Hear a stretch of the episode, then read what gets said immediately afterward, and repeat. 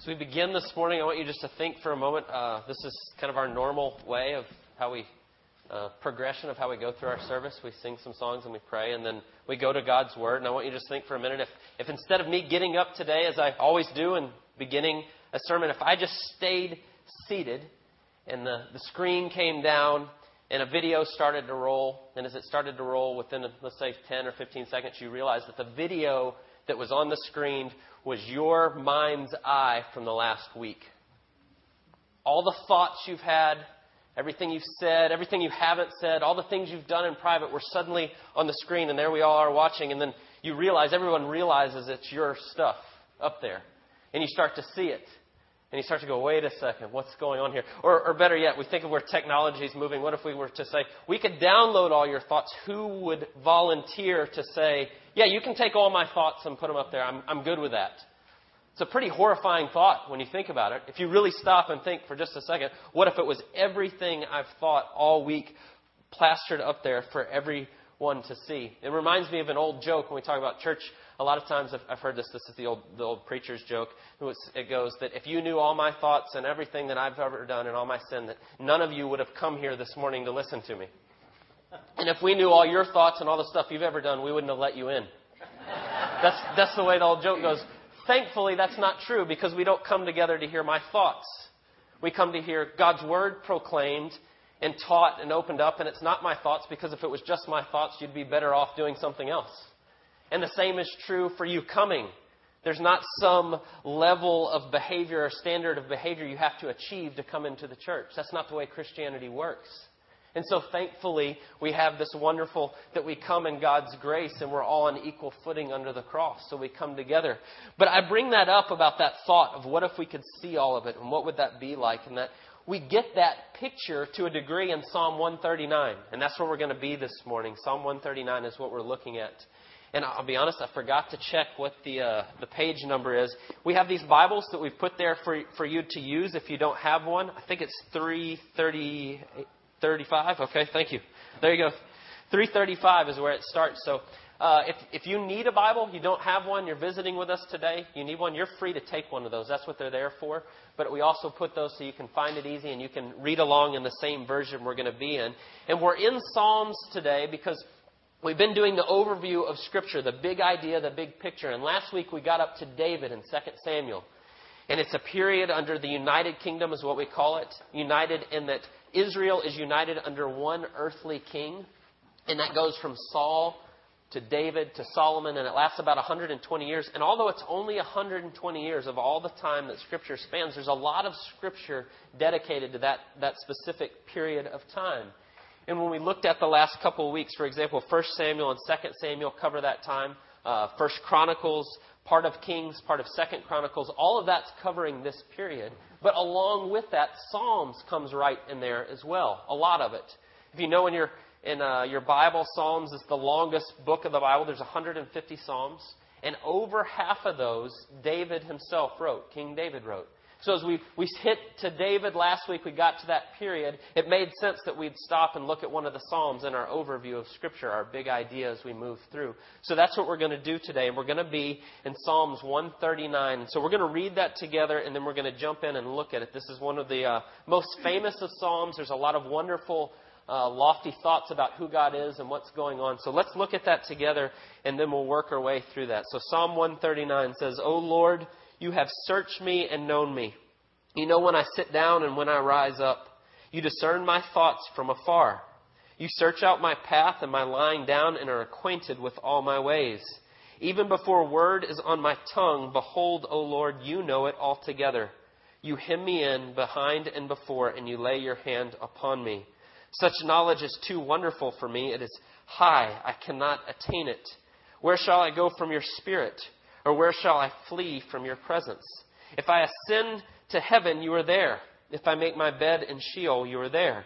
If I take to the wings of the morning and dwell in the uttermost parts of the sea, even then your hand shall lead me, and your right hand shall hold me. If I say, Surely the darkness shall cover me, and the light about me be night, even the darkness is not dark to you. The night is bright as day, for darkness is as light with you. For you formed my inward parts. You knitted me together in my mother's womb. I praise you, for I am fearfully and wonderfully made. Wonderful are your works, and my soul knows it very well. My frame was not hidden for you when I was being made in secret, intricately woven in the depths of the earth. You saw my unformed substance, and in your book were written, every one of them, the days that, that were formed for me, when as yet there was none of them. How precious to me are your thoughts, O God! How vast is the sum of them! If I would count them, they are more than the sand. I awake, and I am still with you. Oh, that you would slay the wicked, O God! O men of blood, depart from me. They speak against you with malicious intent, and your enemies take your name in vain. Do I not hate those who hate you, O Lord? And do I not loathe those who rise up against you? I hate them with a complete hatred, and I count them my enemies. Search me, O God, and know my heart. Try me and know my thoughts, and see if there be any grievous way in me, and lead me in the way everlasting. Let's go to the Lord in prayer before we go to our time of looking at this together. Lord, we thank you for your word. We thank you for what it teaches us. As we always ask as we begin, we just pray that your spirit would come and move in this place, that you would open our eyes to see your word, that you would open our ears to really hear it. Most of all, we just pray that you would move in this place, that you would point us to you, that we would see you clearly through your word this morning that we'd see the beauty of your grace and your mercy and the way you love us, that it would just be so clear. We pray that uh, we just confess this morning without your Spirit, uh, this can't happen, that we can't know it, that we need you in this place to do so. And so we ask that you would, that you would be here and open our hearts and minds to your word. We pray all this in Jesus' precious name. Amen. So this morning, as we look at Psalms 139, we're going to start like this and just think, ask, there's some really great, big, huge things that this psalm tells us about who God is. So we're going to start with that. Who is God, or what does it tell us about God? And then part two will be that can either be really terrifying or really wonderful, depending on how we look at it. So it's either terrifying or wonderful. And then the third is it's actually wonderful, so I'm going to kind of give away the end. It's actually wonderful, but we want to make sure we see why it is, because we can so easily slip into this could be really terrifying. So let's just start with what it teaches us about God, what it says about who God is. And when we get into this, we really talk about uh, big ideas of doctrine or theology, the doctrine of who God is. And when we say those words, oftentimes we go, oh, great, doctrine or theology. We actually talked about that a little bit in Sunday school about why theology is so important. And we talked about what that means. It's what we know about who God is and the way He's revealed Him to, to us, what we think about God. We all have a theology, whether we admit it or not. And so this is very important to us. We can, we can kind of push it aside and go, oh, that's, that's seminary stuff or that's for libraries or whatever, but it's very important to our, our daily lives. And as we've been walking through this big picture of Scripture, that our job or our, what we were made for is to glorify God. That is to reflect back who He is. When we think about our theology and who God is, it's pretty important that we know who He is and we think about those things if we're going to reflect back who He is. Right? right knowledge for God leads to right affections for God, so that leads to how we glorify Him. So it's very important in our everyday life. And so I hope you don't check out when we say doctrine or theology because those are really important, good things that we need to think about. And we're not going to spend a whole lot of time on heavy doctrinal stuff, but it's here in this passage, especially in the beginning. We see a few things that it tells us very clearly about God, and the first of which is that God knows everything. If you look at verses 1 through 5, it says, Lord, you've searched me, and you know me. You know when I sit up and when I rise. You know my thoughts. You know my path, my lying down. You're acquainted with all my ways. You know my words before they're on my tongue. You know me altogether. And so we get this picture when we think of who God is and what it teaches us about God is that He knows everything.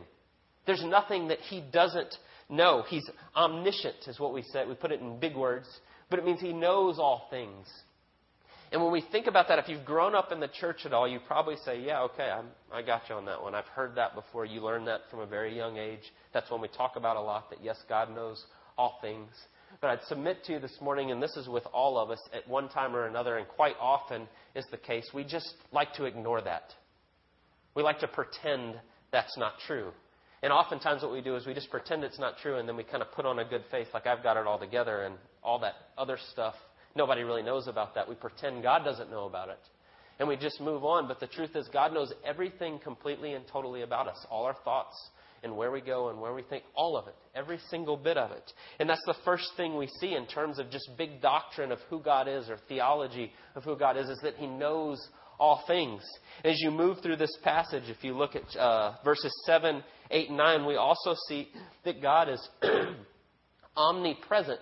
He's in all places. There's nowhere where God is not. And we see David see that. Where shall I go from your spirit? Or where shall I flee from your presence? If I ascend to heaven, you are there. If I make my bed in Sheol, you are there. If I go to the sea, to the uttermost parts of the sea. If I go in the dark, I try to hide in the dark, you're there. And so what we get is this picture of that not only God knows all things, He's in all places. He sees all things. And He's there. He's always there. You can't get away from anywhere that God is. And I think about that, that picture of where He is, and I think of uh, what we can know today by technology, of how great uh, the space is and galaxies and how far they are. And we look at those things and we see how huge and vast it is. And yet then we read that God's there. And then He's in all places and He's there. And so it starts to give us this very clear picture of how large and how grand and how big God is. We can't even fathom. But when we begin to think about those pictures, that He's everywhere and He's the, uh, the vastness of the universe, that He upholds it all by the power of His Word. Or I, I like the way Jonathan Edwards says it. I just read this not all that long ago where he talks about that if God were to remove for a millisecond from His thoughts creation, it would cease to be. I think about that and think about how large and how big God is and how all powerful and all the things that come along with that. Interestingly enough, in our day today, we use the vastness of the galaxies and what's out there as evidence that there is no God. We then say, well, it makes sense that it's all just an accident because it's so big even though it's so, the odds, there are no odds, really, is, is what we get down to. There are no odds that our planet would be exactly where it is, the distance from the sun and the way it's tilted and the way it spins and all those things that have to exist for life to exist. But what we say then, in our finite minds and our proudful selves as well, there's so much out there, it's just, you know, yeah, the odds are astronomical, but it's so big, it just happened to happen that way. And Scripture actually says the opposite. It says that the stars and the heavens and all of it is declaring God's glory, and it's pointing us to that there is a God. And so we have the opposite picture in what Scripture tells us that all of that is there to show us how wonderful and great and how big of a God that we serve. And when I think about those things, that the stars and the, the, the good, good, uh, just practice to get into. I do this every once in a while. I actually did it this week, and I thought about it as I was working on the sermon. Sometimes I go out when it's really nice outside. I think Monday night it was like 70 degrees. And I went outside and I laid in the driveway and just looked at the stars for a while.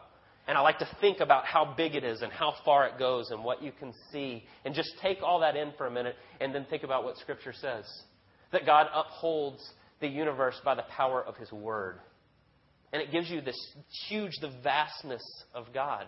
But then when you balance it with what David says at the beginning of the Psalms, that I know all your thoughts or I know the hairs on your head, or nothing happens that I don't know, and you get that God is that big, but yet He knows everything about me and He cares about me. And so you have this balance of back and forth of, of what it is, and that there's nothing that God cannot know. And, and when I think of it in terms of the stars or something that's more that I can just see in front of me and think about, it's overwhelming. And I think I get to where David is in verse 6 and what he says there when he says, Such knowledge is too wonderful for me. It is high. I cannot attain it. It's an overwhelming thing to think about. Job says almost the exact same words in Job 42 after God has just told him how he laid the foundations of the world and how he made all things. And it gets to, the, to God's done telling Job this, and Job says, I spoke of things that I didn't know, things far too wonderful for me. And that's what we get to when we start to think of the fullness of God and we think of the doctrines of who God is that He knows all things, He upholds all things, that He's over all, He's in all places at all times. And so as we contemplate the hugeness, the vastness of that theology of who God is and what that means, there's really two ways we can go. It can either be really wonderful or it can be really terrifying.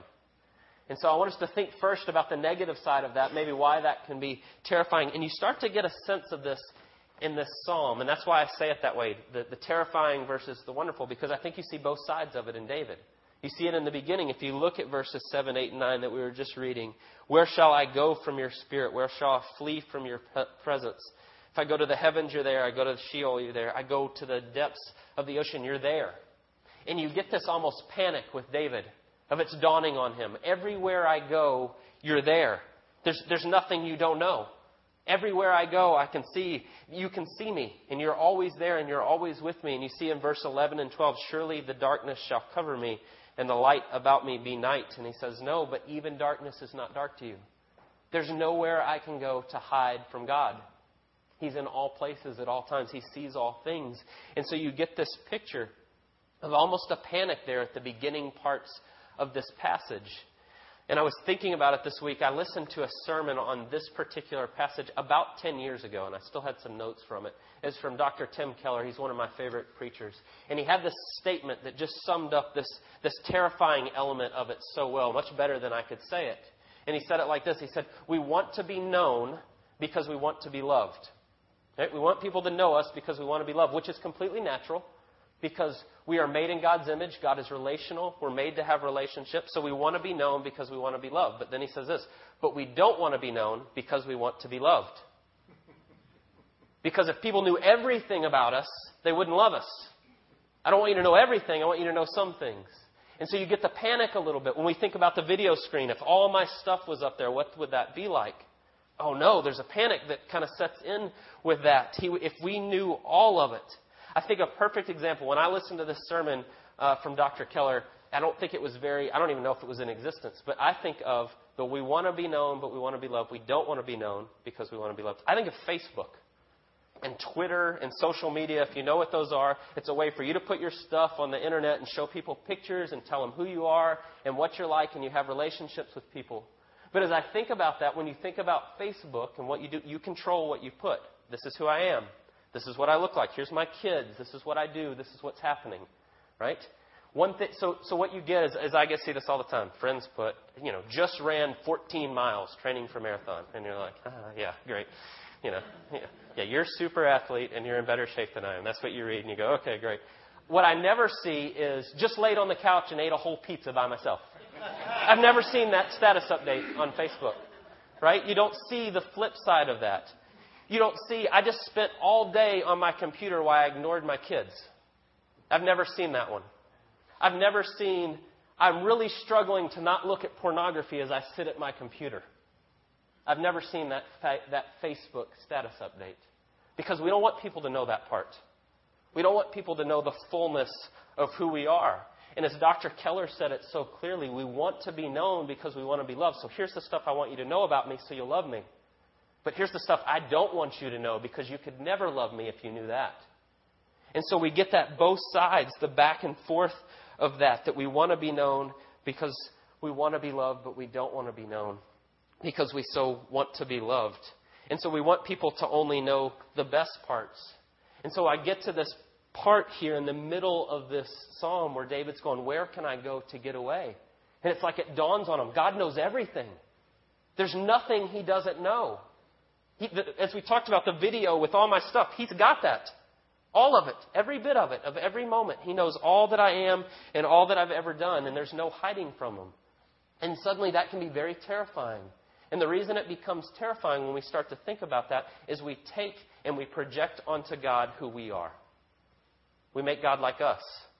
If I knew the worst dirt on whoever, what happens? Sadly, oftentimes it turns into gossip. Did you hear what so and so did? We bring it up and we, we relive it and we talk about it. Or we try to cloak it in, oh, I want to help my friend, but listen to what he did. Right? And we start to put that on God, and that becomes so terrifying. We make God self centered like we are, in that we're smallness, our smallness. But God's not like us. And so when we start to think about the terrifying side, but then there's the wonderful side of it, and you see a change in David. Suddenly it's, where can I go to get away from you? But then look at verses 17 and 18. He's going through, and then all of a sudden the tone completely changes here, and it says, How precious to me are your thoughts, O God! How vast is the sum of them! If I would count them, they are more than the sand. I awake and I am still with you. And suddenly it's completely changed. Suddenly his thoughts are precious and wonderful, and I welcome them and I want them. Or then you get to the end, verses 23 and 24, some of the most famous verses in the Psalm. Search me, O God, and know my heart. Try me and know my thoughts. See if there be any grievous way in me, and lead me in the way everlasting. So, what happened? How did he go from running to your thoughts are so precious to me? And you see that in verse uh, 7, 8, 9, and 11 and 12, and then all of a sudden in 17, well, it's right there in between, in those few verses in between, what we see. Look at verses 13 through 16. As David goes through and he's talking through this, God's inspiring him to write the psalm For you formed me in my inward parts, and you knitted me together in my mother's womb. I praise you, for I am fearfully and wonderfully made. Wonderful are your works, and my soul knows it very well. My frame was not hidden from you when I was being made in secret, intricately woven in the depths of the earth. Your eyes saw my unformed substance, and in your book were written, every one of them, the days that were formed for me, when as yet there was none of them. And what we get that takes David from this panic to delight, from this terror to wonder as he begins to see and, and remember that he's God's creation, that God made you, that He knit you together and He formed you and that you were His and He's sovereign over your life and who you are and He cares for you. Now, that's not to say that all our sin and all our stuff and God just loves all our sin and all our things. That's not the case. There's good reason that we don't want people to know certain things. That's our conscience. That's what God's put in our hearts. That's, he's revealing to us that we are broken and we are sinful and that we are that we have turned from Him. But what we get is that God still pursues us and He still loves us and He still comes after us and He still wants to be reconciled with us despite our stuff, despite what's going on in our lives. You know, when you read this, and it's something that we can't just gloss over because it's here, and we say when we read through Scripture, we're going to talk about what's there and, and hit on these things. But when you get to those verses, 13 through 16, you get to 16 and it says, Your eyes saw my unformed substance. What that's really saying is, You saw my me as an embryo in my mother's womb. You saw me before I was born and you knew me completely and totally. And I say, well, well, we have to stop and at least talk about that because what that says is that God, the sanctity of life is in Scripture.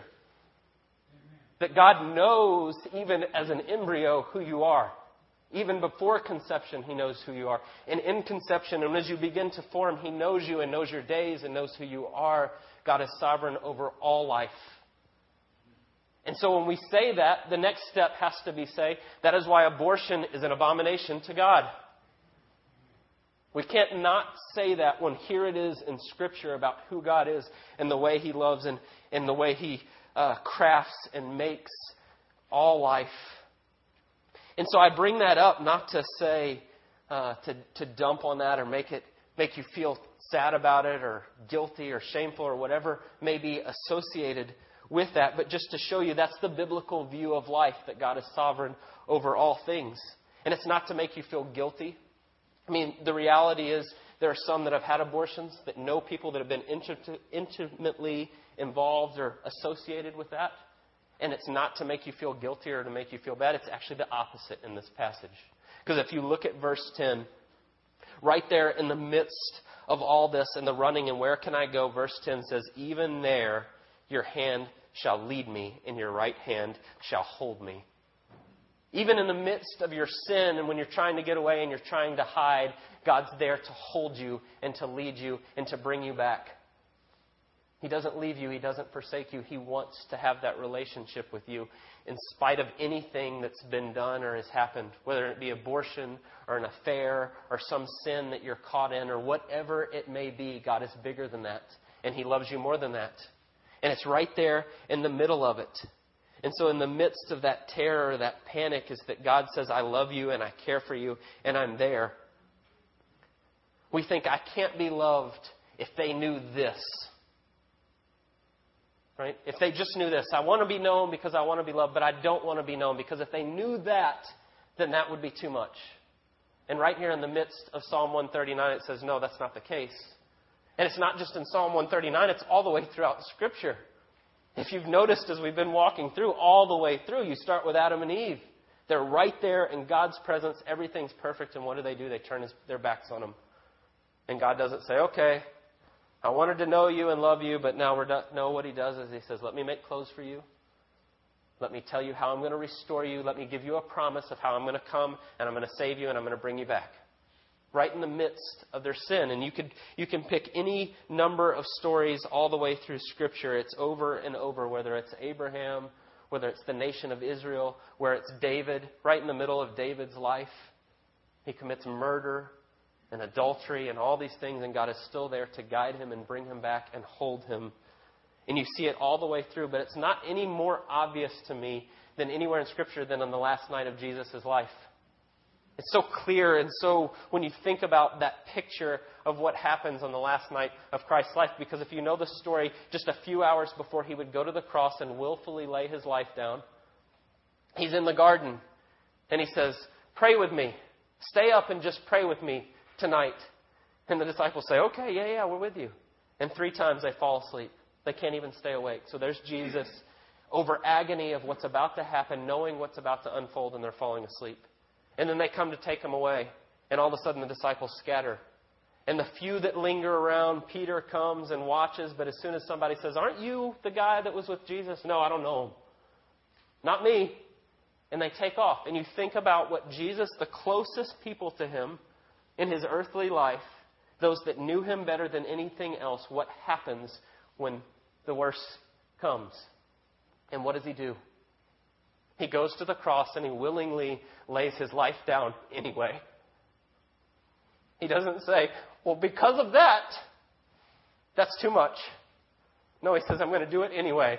And he goes to the cross and he lays his life down. And what happens is when we see that, is that we want to be known and we want to be loved. But we say, well, if it was just that, and it says, God resoundingly says, no, I still love you. There's not some sin or something that now cuts it off, and now I don't love you anymore, and I'm not going to pursue you. I still love you. And so he, he comes after us.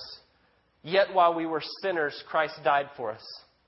Even in our sin, as we just sang this morning, even when I was a rebel to your will and I was running for you, you drew me to you. You came after me anyway. And see, when that happens, when we get to that, what that says is the cross proves to us that we are known. We're known completely down to our core, all of our sin and all of our rebellion, but yet we are loved completely and infinitely by a God who is gracious and merciful, despite all our stuff. And so that's what takes it from being terrifying to wonderful. That's what rips it open from being an awful, scary thing to you getting to verse 23 and 24. Search me, O God, and know my heart, and try me and know my thoughts, and see if there be any grievous way in me, and lead me in the way everlasting. Because when we realize that He loves us in spite of all our rebellion and all our stuff, it then frees us to say, God, I don't want this stuff in me. I want you to look deeply in me and help me root this out so I can glorify you better. I can reflect your love and your mercy and your grace and all your attributes and who you are better. And I want you to know what's in my heart.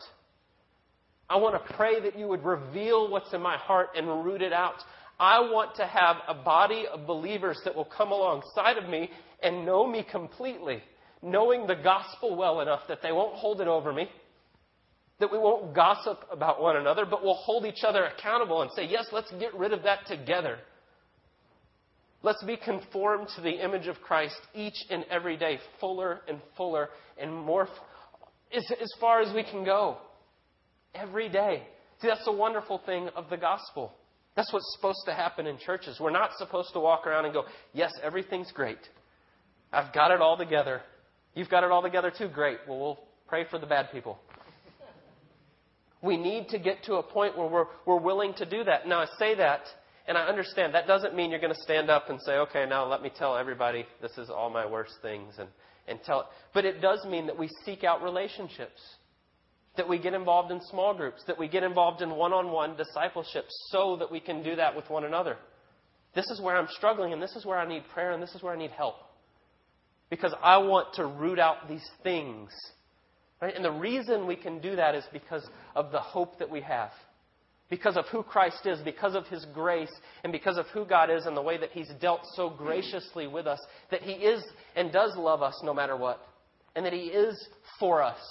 And we can rest in that. So we know when we mess up or we trip up or we sin, we go and we confess it knowing that He loves us and He wraps His arms around us and He goes, okay, let's move forward. Let's go at this. Let's keep going one degree of glory to another. Right? Those He called, He justifies. Those He justifies, He sanctifies. And those He sanctifies, He will glorify. And we're, go, we're along that path and we want to chase that all the way. So when we get that, when we get the heart of the gospel, and that's what I think you see even in the Psalm 139 and what David lays out there is that it's not terrifying. It's not an awful thing at the cross. It's a wonderful thing to be known and to be known fully by a gracious and loving God. Let's pray together.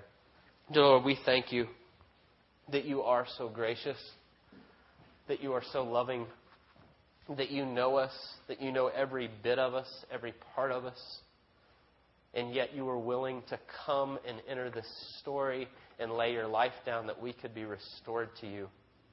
I pray that we would see that afresh every day, that we'd be a body of believers that continually preaches and teaches and exhorts one another with that wonderful fact of who you are and what you've done for us, and that it would transform the way that we interact that we'd be open and honest to love one another and seek your face together, to admit our weaknesses and let you, uh, your wonderful gospel do its work in us. We thank you. We could never thank you enough for all you've done for us, and we pray it in Jesus' precious name. Amen.